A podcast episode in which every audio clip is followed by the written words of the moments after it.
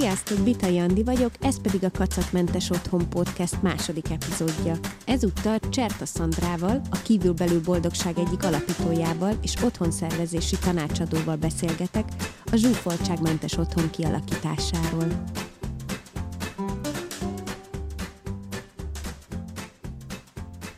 Hát üdvözöllek, Szandra, itt a kis podcast csatornámon. Mindig te hívtál meg eddig magadhoz, különböző felvételekre, és most végre egyszer eljött az a pillanat, amikor én hívhattalak meg téged. Úgyhogy nagyon örülök, hogy itt vagy, én és is, elfogadtad a meghívásomat. Én is nagyon örülök, de ez mondjuk nem feltétlenül igaz, mert te csináltál velem interjút, és ott te hívtál meg. Ez valóban így van. Igen, igen. Szóval ami... szerintem ez oda-vissza megy. Azt hiszem azért talán az ilyen egyik első interjút igen, volt, amit igen. A, a blogomra csináltam veled, igen. Hogy képzeljük el az otthonodat? Az otthonom eléggé visszafogott olyan tekintetben, hogy a nappaliban, az étkező asztal környékén a falak azok teljesen üresek, tehát nincsenek képeink. Egyedül a folyosón vannak felfúrva kisebb, mondjuk képkeretek, amiben csak a mikrocsaládunk, tehát a kisfiam, a férjem és én szereplünk, semmilyen más családtagot nem engedtünk rá a falra, mert akkor abból úgy gondoltuk, hogy csak a vita lesz, hogy csak mi szereplünk. Igazából az elmúlt hét évből az összes jó kép az már fent van a falon, és és nagyon letisztult olyan tekintetben, hogy fehérek a falak, ilyen szürkés-fehér a, a padló, szürke, a szürke székek vannak, szürke-fehér kanapé van, most már a konyhabutart is lefestettem szürkére, tehát hogy, hogy ezek inkább letisztultabb, uh-huh. minél jobban színmentesíteni és semlegesíteni szerettem volna. Egyrészt, mivel ugye nagyon sok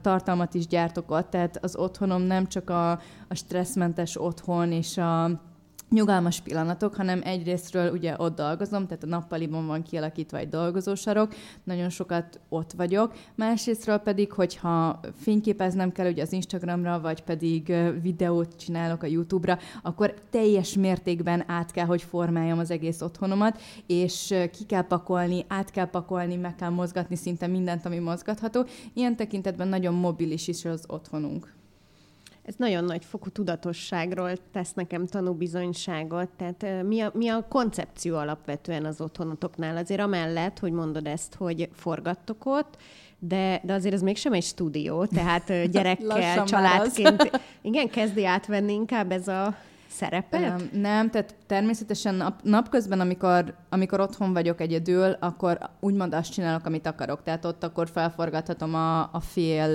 nappalit, a konyhát, de amikor a családi, a főszerep, és hazajönnek délután a fiúk, ugye ovi után, munka után, akkor természetesen már egy olyan otthonba kell, hogy megérkezzenek, ahol egyrészt a kisfiam nem tehet semmit se tönkre három és fél évesen, tehát nagyon-nagyon fontos nálunk az, hogy például ugye a kanapénál nem dohányzóasztalt választottunk, amikor, amikor vettük a kanapét, hanem ilyen puff-szerűséget, ezzel is igazából egyrészt tudatosítani akartuk magunkba, hogy oda ne pakoljunk semmit, másrésztről pedig nem is szerettük volna, hogy a kisfiamnak például kerülgetnie kelljen ezt a dohányzó asztalt, szóval nincs is dohányzó asztalunk, így most igazából ugrál a kanapén, szóval nem tudom, hogy ez melyik, melyik a jobb változata, de minden esetre tényleg nagyon letisztult volt a, a fő cél, és amikor ugye három most már lassan négy éve fogunk itt lakni, és szépen apránként mindenhova új dolgokat vettünk. Egyedül, ami nem új, az ugye a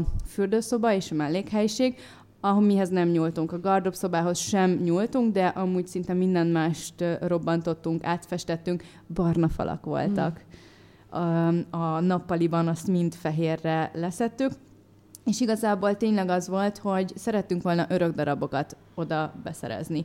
Azt, hogy ne legyen az, hogy mondjuk két-három év múlva két-három év múlva az van, hogy hát ez, ez a kép már annyira nem tetszik, ez, ez a bútor, ez a dekoráció már annyira nem tetszik. Másrésztről pedig tényleg az volt a fő szempont, hogy az abszolút minimumot szerezzük be nincsenek nagyon felületeink, most mondjuk pont vettünk egy komódot a ruhák tekintetében, mert, mert egyrészt kellett másrészt meg vettünk egy komodot ugye a folyosóra, de alapvetően nincsenek felületeink, tehát tényleg az abszolút minimum van felület szempontjából Mi is. az akkor, ami azért megadja azt a fajta játékteret neked, hogy gondolom te is azért valamennyire szeretsz arra reagálni az otthonodban, hogy most például jön a tavasz, jön a meleg, kicsit így magunk mögött hagyjuk ezt a télies, sötét karácsonyi hüge időszakot, Igen. És, és akkor most a frissesség fele kinyílunk. Nekem például most tavasszal, mondjuk úgy, hogy már tavasz van, most tavasszal azzal szoktam játszani, hogy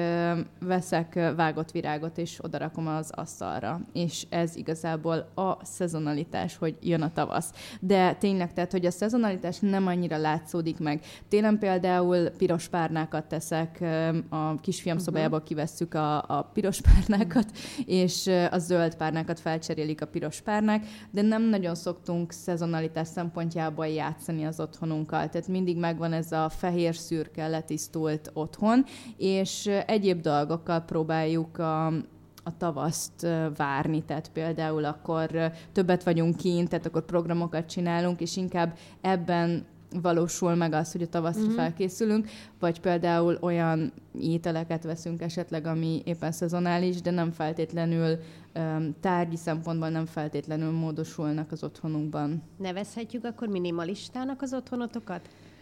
Egyrésztről igen, azt mondom, hogy, hogy viszonylag elég minimalista, hiszen minimalista a ruhatáram, nagyon kevés ruhám van, tehát nem tudatosan, de azért egy kapszulagardrobon van, a, a férjemnek is viszonylag kevés ruhája van, a kisfiamnak is viszonylag kevés ruhája van, szerencsére ő még nem ment bele abba, hogy az a bizonyos Disney póló kell neki, vagy azt a bizonyos nadrágot vegyük meg, tehát ilyen tekintetben viszonylag kevés ruhánk van viszonylag kevés bútorunk van, kevés extra kiegészítőnk, viszont olyan tekintetben nem feltétlenül minimalista az otthonom, hogy ugye tele van tárolókkal, tehát Igen. hogy uh, ilyen tekintetben nem mondanám minimalistának százszerzelékilag. Te vagy a tárolók szakértője az én igen. igen, tehát hogy, hogy ilyen tekintetben nem, viszont, viszont tényleg tényleg egy, egy átlag ember szempontjából eléggé minimalista az otthonunk nekem egy kicsit ilyen kettős ez a minimalista otthon megfogalmazás, mert másoktól is azt, azt hallom vissza, hogy azért a minimalista mögé belátnak egy ilyen lelketlen, üres, mint egy hotelszoba, tehát, hogy valami olyasmit képzelnek el, és ugye azért hotelszobába senki se élne szívesen élete végéig. Hát azért, ha hoznak reggeliket, ha hoznak reggeliket föl, és minden nap megágyaznak helyettem, és kitakarítanak, akkor elgondolkodok akkor lehet. rajta. Uh, igen, tehát nagyon, nagyon eltérő az, hogy um, manapság mit gondolnak a minimalista otthonról. Tehát uh, például tudom, hogy nagyon sok ember nem szívesen lakna nálunk, hiszen a, pont azoktól a dolgoktól, amiktől ők úgy gondolják, hogy otthonossá varázsolják. Az, hogy megvannak a kis szentimentális tárgyaik kitéve egy-egy felületre, vagy, vagy például könyvek vannak a, a polcokon, és, és a múlt ott van, és jelen van. Nem olyan értelemben, hogy vintage dolgokat behozunk mm. az otthonunkba, hanem az elmúlt 10-20 évben, amit ugye felhalmoztak, az úgy megjelenik az otthonukban, és a különböző életszakaszok megjelennek. Másrésztről pedig nekem a minimalista otthon az egy eszköz arra, hogy azt csináljak belőle, amit akarok. Tehát, hogyha például lenne egy sárga falam, és rajta lennének különböző képek, akár a családról, akár a kutyáról, vagy bármiről, akkor az csak az lehet. Uh-huh. De úgy, hogy egy fehér fal, a fehér fal elé bármit berakhatok, bárhogy, meg, bárhogy módosítjuk. Például, nagyon egyszerű példa, a kisfiamnak van egy sarka, ahol most jelenleg van a, ez az autós szőnyeg, van rajta ez az ikás mamutasztal székekkel, és most jelenleg kint van a sátra, amiben most nincsenek benne a több száz kis színes apró labdácskák, de most például a piros párnák vannak benne. De mondjuk karácsonykor az a sarok átmódosul a karácsonyfá sarkává.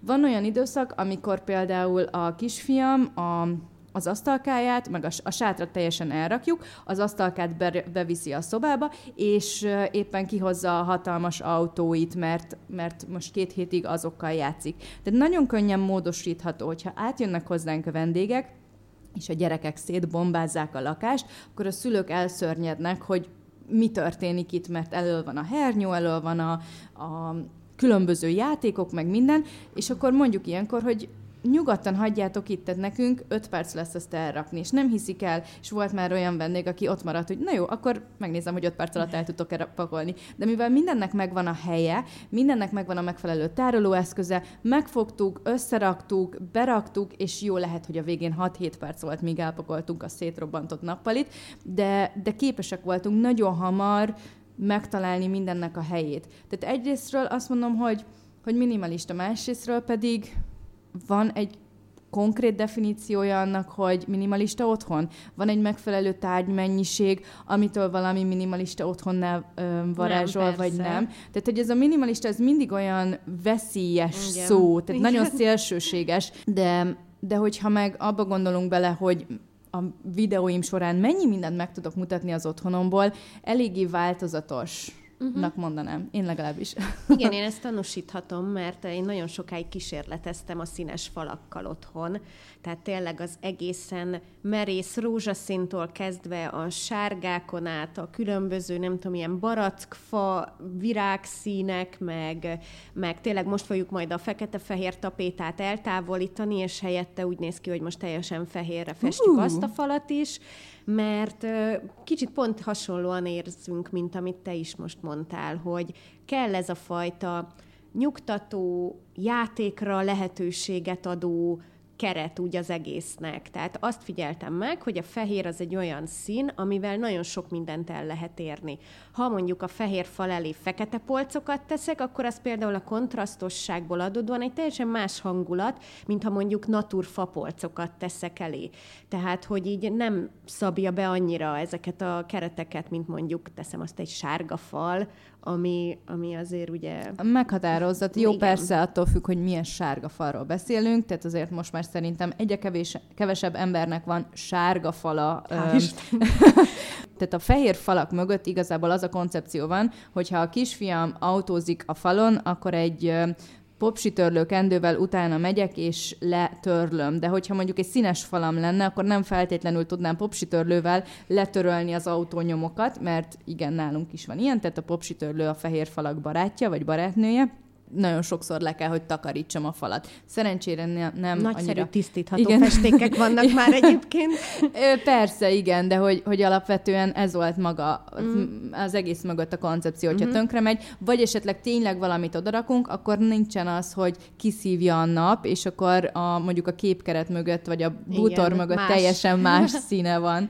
Tehát ez, ez meg a másik. Könnyű bánni vele, az biztos. Igen. De nem voltál te azért mindig ilyen, én legalábbis arra emlékszem, hogy amikor először találkoztunk és beszélgettünk az interjú során, akkor elmesélted, hogy honnan is indult ez az egész nevezzük úgy, hogy rendrakási folyamat a ti életetekbe. Térjünk egy kicsit vissza oda, hogy milyen volt régebben a lakásotok. Hogyha még nem ismertek, akkor azt kell rólam tudni, hogy amikor otthon laktam a szüleivel, akkor nem régen költöztünk, és egy ilyen építkezős, semminek nincsen meg a helye, várunk, hogy most mi ilyen bútort hova rakunk, és ez a nem volt meg soha semminek a helye. Mindenből csomó volt, akár kaja, akár tárgyak tekintetében rengeteg tárgyunk volt, tehát tényleg az volt, hogy mivel nem voltak meg a megfelelő bútorok, ezért az asztalról lesöprős, hogy le tudjak ülni az asztalhoz. De ez azért is volt, mert ugye új ház volt, másrésztről pedig tényleg azért is volt, mert még nem voltak meg a tárgy, tárgyaknak a helye. Ezután felköltöztem ugye Budapestre, ott albérletekből albérletekbe mentem, tehát ott sem volt meg ez az igazi én otthonom, sosem volt az, hogy investálok pénzben valami tárgyba, hogy utána azt kirakjam, mert hát albérletekből albérletekbe mentem, és akkor utána, amikor összejöttem a, most már a férjemmel, akkor utána elmentünk egy évre Dániába, utána bőröndel, utána elmentünk cserefél évre Koreába, és hát bőröndből éltünk, nagyon-nagyon minimális cucc mennyiségünk volt. Viszont amikor hazajöttünk, és meg lett ugye az új lakásunk, lett egy csodaszép kisfiunk, azzal együtt bejött egy rengeteg-rengeteg mennyiségű tárgy az otthonunkba. Ugye különböző babacucok, ruhák, tárgyak, játékok, minden beömlött a háztartásba, különböző oknál fogva, akár én vettem, vagy akár a szüleimtől kaptam, anyós, rokonok, minden, és ugyanúgy, mint szinte minden kisgyermekes anyuka, nem tudom, hogy te például tapasztaltad de Andi, de tényleg az volt, hogy egyszerűen nem láttam át a káoszon mindenhol. Gyerekjátékok voltak. a számomra, amit most mond mondasz. Teljes értékben is érde. És, és abból, hogy ugye bőröntből éltünk, és, és tényleg nem volt úgymond felelősségérzetünk senkire és semmire, belecsöppentünk egy, egy új otthonba, egy, egy kisgyermekes létbe, egy, egy olyanba, hogy fel, fel kellett építeni egy egész háztartást, annak ellenére, uh-huh. hogy, hogy igazából kb. Koreában még főzni se főzhettem, mert hogy a koliban egy darab hűtő volt a hetediken, amiben volt egy 10 kilós rizs, tehát még hűtője se volt kb. a kolinak, tehát hogy egy ilyen, ilyen élethelyzetből kiragadtunk, és természetesen utána elkezdtem dolgozni, és mivel nem éreztem magamat jól ugye a multiban, ezért az egyetlen dolog felé fordultam, amit tudtam igazából kontrollálni, az pedig az otthonom volt, és akkor volt egy ilyen hatalmas tavasszal egy tavaszi nagy rendrakás, és akkor laktunk szerintem olyan másfél éve az otthonunkban, és még úgy is, hogy előtte bőröntből, tehát újra elmondom, bőröntből éltünk, és utána másfél év múlva otthon 15 nagy kukászsáknyi szemetet, effektíve szemetet dobtam ki, tehát azt nem lehetett eladományozni. Azok, azok olyan termékek voltak, megrongálódott, rozsdás, akármicsoda termékek, amiket egyszerűen már nem tudtunk használni, mégis ott volt az otthonunkban másfél év ott lét alatt. És akkor utána fordultam igazából um, e felé az irány felé, hogy, hogy ez mennyire megváltoztatja az életet, mennyire hatással van a belsőnkre is az, hogy a külső környezetünkben rendet rakunk, és egyszerűsítünk, és igazából az egész kívülbelül boldogság igazából ebből a folyamatból indult el, és van És útján. mit tapasztaltál, hogy milyen tással van ez a személyiségetekre, a mindennapjaitokra, az érzéseitekre, a hangulatotokra? Család szempontjából uh-huh. a, a rend. Mm, egyrészt kevesebb frusztráció olyan tekintetben, hogy kevesebbet vitatkozunk például a, a férjemmel, nem mintha olyan hűde sokat vitatkoznánk, de azok a, azok a vitatkozások, amik alapvetően a rend, a rendrakás, a tárgyak szempontjából voltak, hogy jaj, már megint eltetted, jaj, nem raktad vissza a forgalmit a helyére, hol a helye? Szerintem itt van a helye, nem? Szerintem ott van a helye. Jó, akkor legyen egy univerzális helye, amiben mind a ketten kompromisszumot találunk. Vagy például gyerekjáték nincsen a lábunk alatt. Megvan az, hogy a kisfiamnak is, hogy miután befejezte a, a játékokkal a játszást, akkor utána mi lesz, és, és hova vándorolnak vissza. Honnan tudja előszedni azokat a bizonyos, bizonyos dolgokat. Például megvan a helye annak, hogy, hogy a duplói az a, az a ágy alatti bizonyos fakban vannak, és hogyha duplozni akar, akkor tudja, hogy ott vannak a dolgai, és mindig oda kerülnek vissza. Ilyen tekintetben ez, ez a stresszforrás, ez, ez megszűnt, tehát nem vitatkozunk, Persze azért maradnak a surlódások, meg minden, tehát semmi nem tökéletes, de hogy alapvetően ez csökkent. Csökkent az, hogy, hogy nem találjuk a dolgokat, gyorsabban össze tudunk készülni, igazából mindig kísérletezgetünk, pont emiatt, mert ugye a munkám is ez, ezért folyamatosan ugye megpróbáljuk mindig javítani ezeket a dolgokat, a rendszert az otthonunkban, és, és ilyen tekintetben sokkal boldogabbak vagyunk otthon, mert ha nagyon sokszor ugye előfordul az, hogy nem akarunk hazamenni, mert otthon egy csomó rendetlenség van. Tudom, hogy ha hazamegyek, akkor ott vannak a mosatlan edények, meg kell csinálni a háztartási munkát. Alapvetően nem is tudok leülni a kanapéra, mert tele van éppen a száradó, megszáradt ruhák, de még nem összehajtott ruhákkal, kupacsal, stb. stb. vagy így, így igazából nem érzem magamat otthon, és ez teljes mértékben megszűnt. Hiszen, hogyha hazamegyek, akkor tudom, hogy mindig nagy többségében mindig rend vár. Na igen, azért nyugtass meg, hogy néha nálatok is szokott rendetlenség lenni. Természetesen, tehát ö, általában ugye onnan vannak a, a rendetlenség források, hogyha egy-egy nagyobb projektet csinálok. Tehát például mondjuk, hogyha visszamegyek akkor a konyha bútor festésre, akkor ott azért ki kellett venni a bútorból az összes, az összes belső dolgot, ami bent volt. Le kellett takarítani mindent, át kellett mozgatni. Tehát akkor ez egy uh-huh. hatalmas káosz volt. Amikor a kamrámat rendszereztem, akkor is az egészet szét kellett mozdítani. Tehát emlékszem, amikor a férjem este 11-kor hazajött, ilyen baráti összeröffenésből is meglátta a konyhát, így, így rám nézett, nyitott, nagy szemekkel, és azt mondta, hogy akkor jó éjszakát, és megfordult, és bement a szobába, mert tudta, hogy ott nem jut kajához, mert hogy el voltam barikádozva minden szempontból. Tehát, hogy ezekből szokott lenni igazából egy kicsit a káosz, hogy amíg megcsinálom a tartalmat, utána ugye vissza kell pakolni mindent, mm-hmm. vissza kell rendezni mindent, el kell mozgatni, vissza kell rakni. Tehát ezek igazából tényleg így több napos projektek, amikor így visszaáll a egy-egy tartalom után a, a háztartás. De természetesen nagyon sokszor van az, amikor elutazunk, akkor azért kicsit vissza kell zökkenni. Igen. Ha már a férjedet említetted, ő mennyire veszi ki aktívan a részét ezekben a dolgokban, vagy rád hagyja, hogy ez neked egy szeretett tevékenység, jól el vagy vele? Én azt mondanám, hogy nálunk azért kicsit speciálisabb a dolog, mivel mivel tényleg ez a szakmám, és úgymond kísérletezgetek, és uh-huh. nem mhm. tudja, hogy hogy ha egyszer hazajön, akkor miért nincsenek mondjuk az oknik a helyén. Hoppá, éppen az egyik videónál használtam, az én fiokomban vannak még mindig, mert még nem csináltam róla egy Insta sztorit. Vagy hol vannak a pulcsiak? Hopp, elvittem a tévébe szerepelni a pulcsikat. Tehát, hogy vannak néha ilyen meglepetés dolgok, Aha, hogy ez a hm, éppen hol van a cuccom, vagy miért nem találom ezeket a dolgokat. Nem baj, videóba használtam. Másrésztről pedig megvannak azok a bizonyos feladatok, amiket ő szívesen csinál, és én például nem szeretem.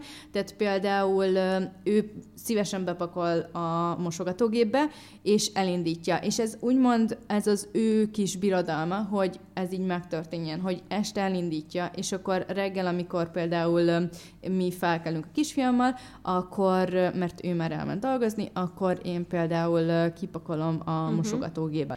Mivel én otthonról dolgozom, ezért nagyon ritka az, amikor ő például keres valamit, és én nem vagyok otthon. Mert általában, hogyha én nem vagyok otthon, akkor ő programot csinál mondjuk uh-huh. a, mhm. a kisfiammal, akkor kevésbé van az, hogy ő most ahhoz a Akkor kérdezhet tőled. Igen, tehát hogy persze, tehát ez, ez, már, ez már ilyen szakmai ártalom, uh-huh. hogy, hogy hogy alapvetően szólok, hogyha más, más helyen van, hiszen ő is itt él, de de azért az nem titok, hogy a, a lakásunk azért eléggé egy játszótér nekem. Tehát én, én azért eléggé kísérletezek a, az otthonunkkal. Igen, hogy... ezt a kísérletezést most már másodszorra mondod, és ez engem nagyon érdekel, hogy ez pontosan mit takar, mert hogy úgy képzelem el, hogy kb. így ülsz így az oknikkal mondjuk, és így próbálgatod, hogy hogy tudod ezt a lehető legkisebbre összehajtani, vagy ilyesmi. Ilyeneket csinálsz?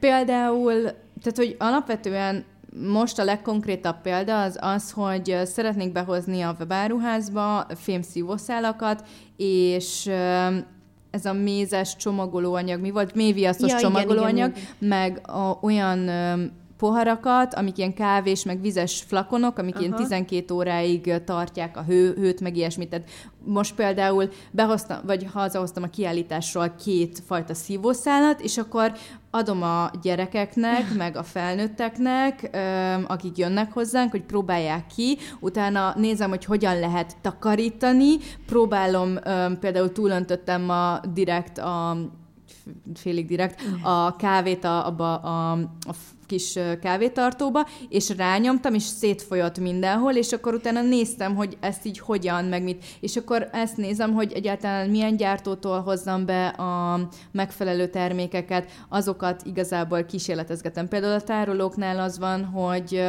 hogy úgy nagyon nem tehát, hogy először meg kell néznem, hogy mi fér bele például egy alapvető élelmiszertároló dobozba.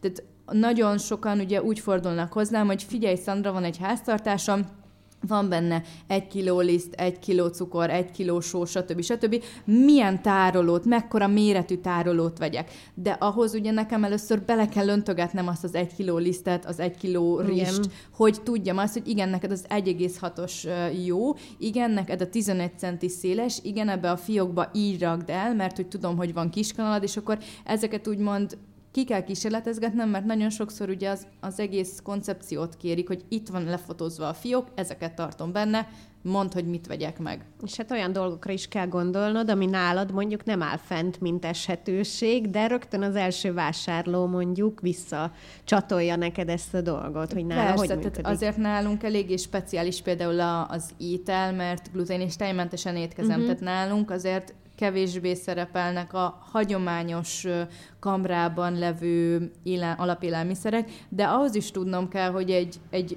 hagyományos liszt az melyik tárolóba, vagy hogyan Aha. fér el, mik a paramétereik. Tehát ilyen szempontból ugye kísérletezgetnem kell folyamatosan, hogy minél hamarabb és minél precízebben tudjam megválaszolni az embereknek, hogy mi jó. Meg hogyha megyek például rendszerezni, például most voltam kamrában rendszerezni muszáj volt, hogy lefotózzák előre a kamrát, hogy milyen tárolókat vigyek, vagy hogyan. De tudnom kellett, hogy milyen széles például a Szafinak a lisztje, hogy melyik tárolót vigyem ahhoz, hogy az beleférjen. Úristen. Mert ugye ő például nem akart öntögetni, hanem, mm-hmm. hanem igen. A részletek itt nagyon számítanak. Igen, akkor. mert nem mindegy, hogy miből viszek igen. három köbmétert. Igen. Másrésztről pedig, ami, amit nagyon-nagyon szeretek, hogy anyukámnál is kísérletezgethetek. Tehát, hogy már anyuháztartása is egy olyan kicsit ilyen Csertaszandra féle kísérletezgésnek vetettük alá. És nagyon sokszor ugye anyuval is konzultálok, uh-huh. mert hát ő is nő, ő is háztartásbeli, ő is megtapasztalja ezeket a dolgokat, és akkor úgymond ez is a kis beszélgetésünk része, hogy kísérletezgetünk anyuval, hogy melyik tárolóban mi hogyan. Egyébként ezeket tudod valahonnan így tanulni, úgymond? Tehát például a, nem tudom, a Netflixen a Marie Kondo sorozatot, te így végignézted mindegyik epizódot?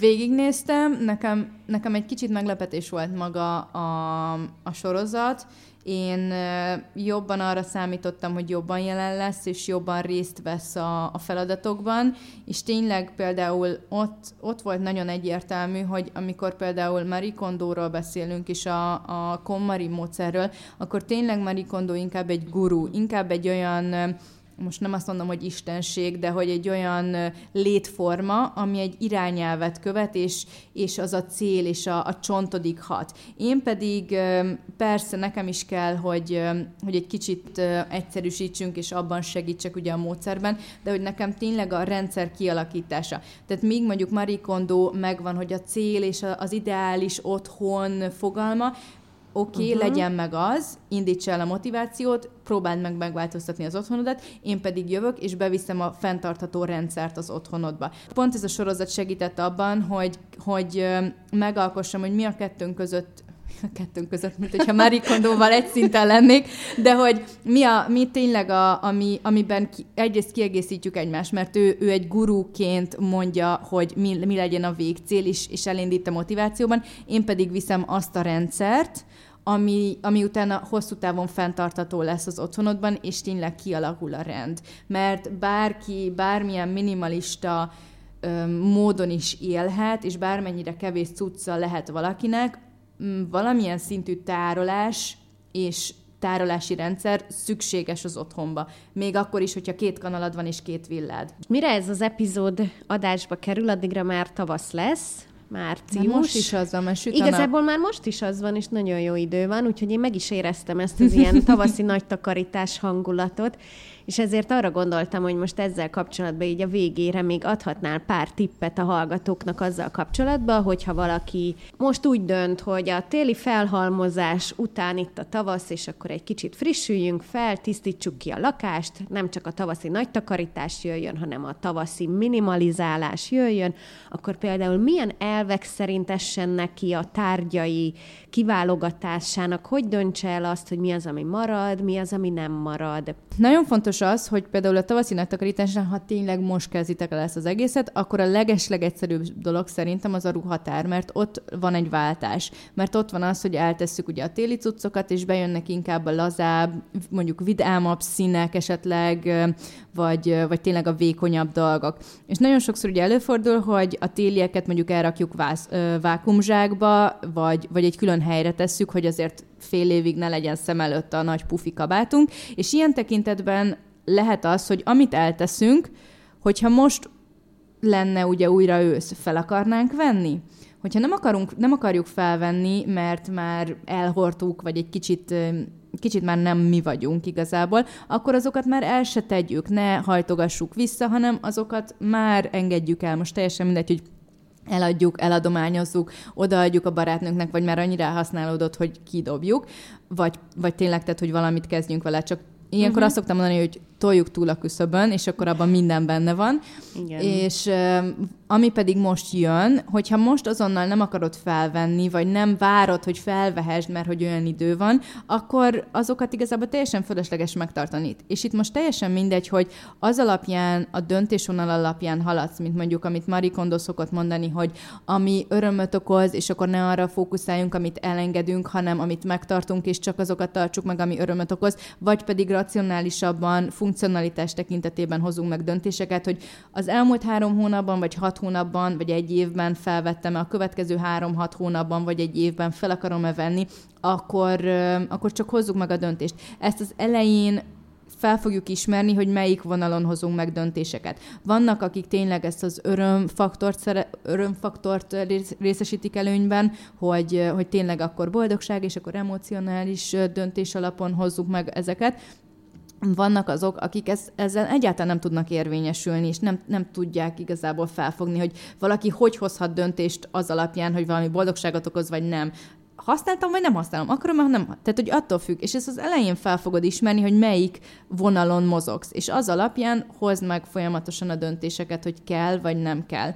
Másrésztről pedig azért például ételek tekintetében, kamra tekintetében télen teljesen más fajta ételeket szoktunk azért fogyasztani. Jó, mondjuk már a karácsonyi beigli szezonnak vége van, de például télen több teát fogyasztunk, tehát nagyobb hely szükséges mondjuk a teáknak, vagy, vagy ezeknek inkább a téli kajáknak. Tavasszal mondjuk, aki mondjuk el akar kezdeni egy életmódcserét, vagy, vagy fogyókúrázni, vagy, vagy lájtosabb kajákat enni, nektek is azért átalakul a kamrátok, és ilyen tekintetben itt is elkezdhettek gondolkodni, hogy akkor most mire van szükséged. És lehet, hogy valamire, valami hasznos és nem járt le, de ha nem fogod felhasználni a lejárati idő előtt, akkor adod a szomszédnak, adod a anyukádnak. Tehát ilyen kis lépésekben tudtok haladni, hogyha pedig tényleg nagy lépésekben akartok haladni, és átmenni az egész otthonotokban, akkor természetesen azért több stratégia van, ami, ami mellett mozoghatok most az a lényeg, hogy fellélegezzen egy kicsit a téli szundiból az otthonod.